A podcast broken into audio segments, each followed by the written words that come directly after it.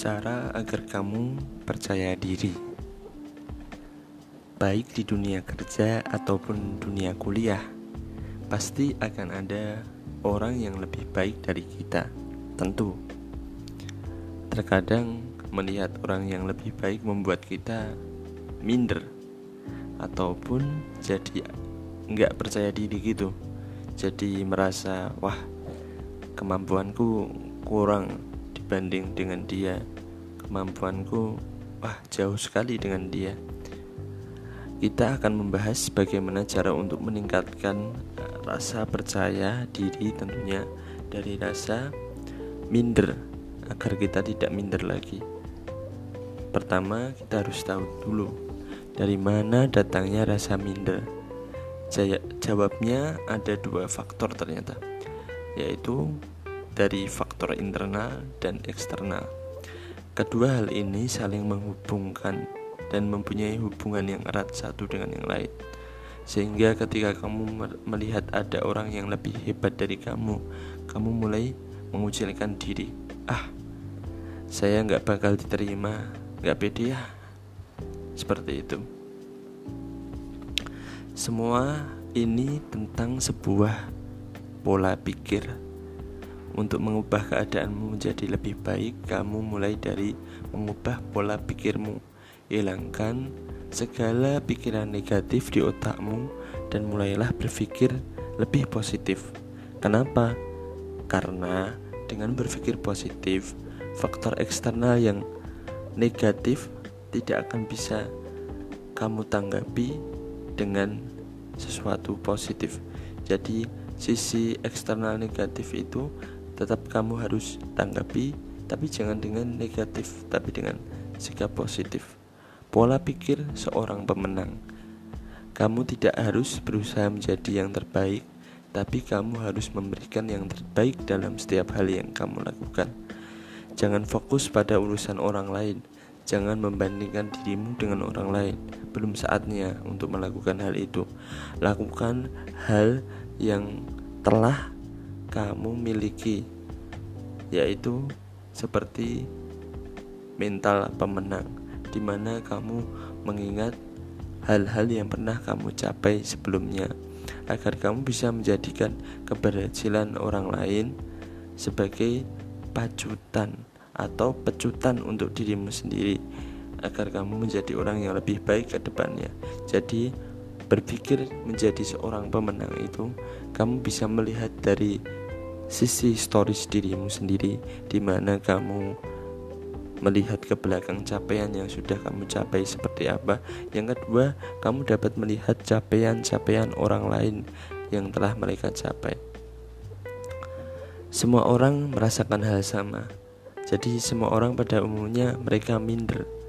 Yang harus kamu laku, ingat dan kamu lakukan adalah semua orang pasti pernah atau sedang mengalami hal sama yang pernah kamu lakukan. Itu semua bukan kamu saja yang mengalami. Jadi hal itu adalah hal normal yang perlu kamu ketahui bahwa minder dan membanding-bandingkan adalah suatu hal yang normal dan biasa terjadi.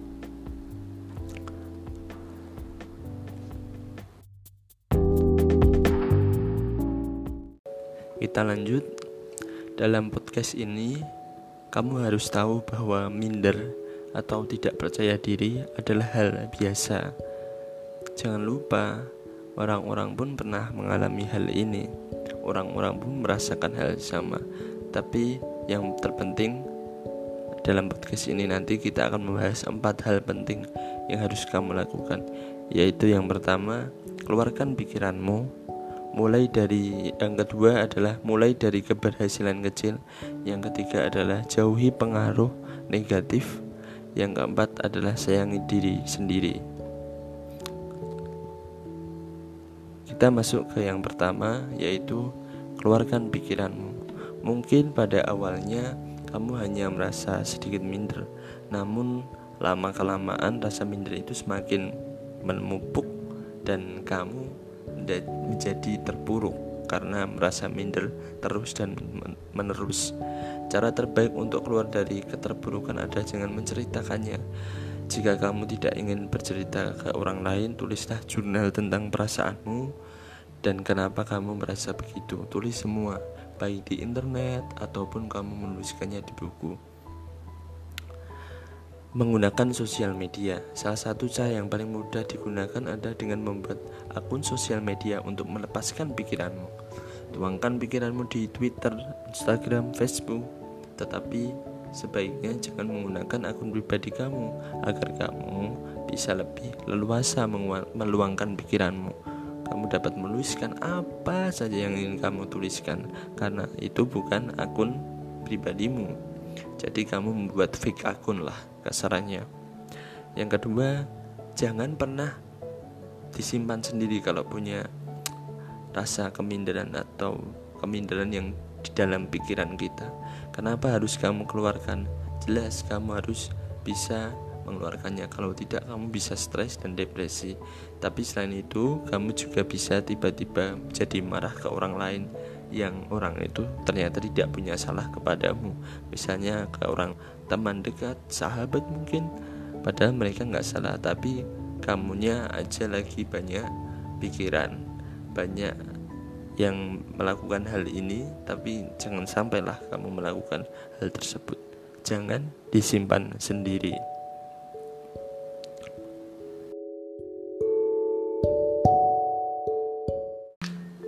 mulai dari hal kecil setiap harinya tanpa kamu sadari pasti kamu telah melakukan banyak keberhasilan. Hal yang terdengar sepele seperti mencuci piring, mencuci baju, dan memasak merupakan sebuah keberhasilan. Coba ingat hal apa saja yang bisa kamu lakukan setiap harinya. Berapa banyak keberhasilan kecil yang sudah kamu lakukan? Dengan mengingat-ingat keberhasilan kecil seperti ini, kamu akan menyadari bahwa setiap harinya kamu sudah melakukan hal yang produktif.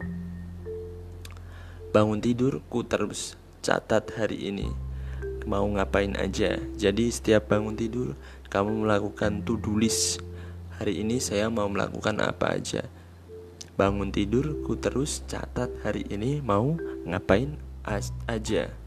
Cara paling mudah untuk produktif dan bangkit dari keterburukan. Tulis tiga hal yang ingin kamu lakukan hari ini. Setiap hari. Ingat apa? Setiap hari. Dengan begitu setiap hari kamu memiliki tiga keberhasilan yang sudah kamu lakukan. Dan setiap hari kamu sudah menjadi orang yang lebih positif dan merasa produktif setiap harinya Yang ketiga yang ketiga adalah jauhi pengaruh negatif.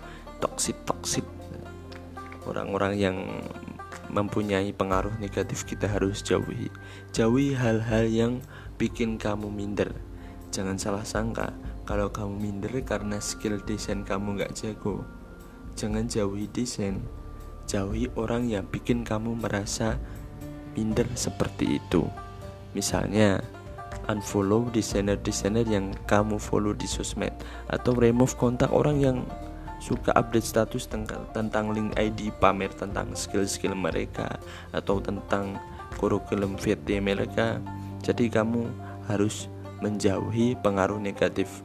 Sebenarnya kamu dapat memandang positif hal ini tapi itu tergantung orangnya masing-masing. Kalau itu menjadi hal negatif bagi kamu kamu merasa minder dengan adanya postingan-postingan tersebut tidak menjadi termotivasi, lebih baik kamu menjauhi hal tersebut.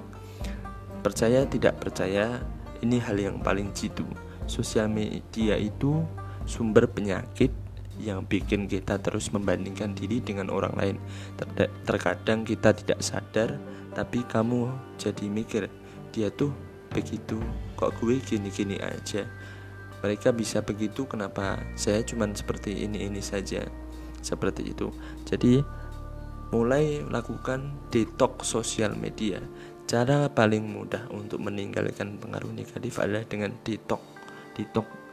Tentunya sekarang kita ini lagi berbicara tentang sosial media makanya kita harus detox sosial media Gak perlu hapus akun, cukup uninstall sosial media yang paling sering kamu gunakan selama satu bulan. Jika kamu melakukan hal ini, ketergantungan kamu terhadap sosial media akan sangat berkurang sehingga kamu gak bakal takut ketinggalan update lagi. Yang kedua, follow hal positif saja. Kalau kamu masih enggan uninstall sosial media kamu, kamu bisa follow akun-akun inspiratif yang bikin kamu merasa positif ketika melihat postingan mereka. Yang ketiga, unfollow temanmu di dunia nyata. Nah, ini adalah hal yang paling sulit. Coba kamu perhatikan, jangan-jangan kamu merasa minder dan terpuruk karena teman-teman kamu. Kalau iya, Gak ada salahnya untuk menarik diri dulu dan fokus pada dirimu sendiri. Terkadang teman, terutama teman dekat, emang mereka kadang tidak sadar kalau apa yang mereka katakan itu bisa bikin kita down. Tapi bagaimana lagi kalau dibiarkan terus kapan kamu menjadikan dirimu sendiri bahagia Jangan sampai kamu terus membuat dirimu semakin terpuruk Gak perlu sampai uh, bermusuhan seperti itu Itu terlalu berlebihan Tapi cukup kamu menghilang sementara Untuk memastikan bahwa kamu ini sedang berproses meningkatkan diri kemampuanmu sendiri. Yang terakhir adalah sayangi diri sendiri.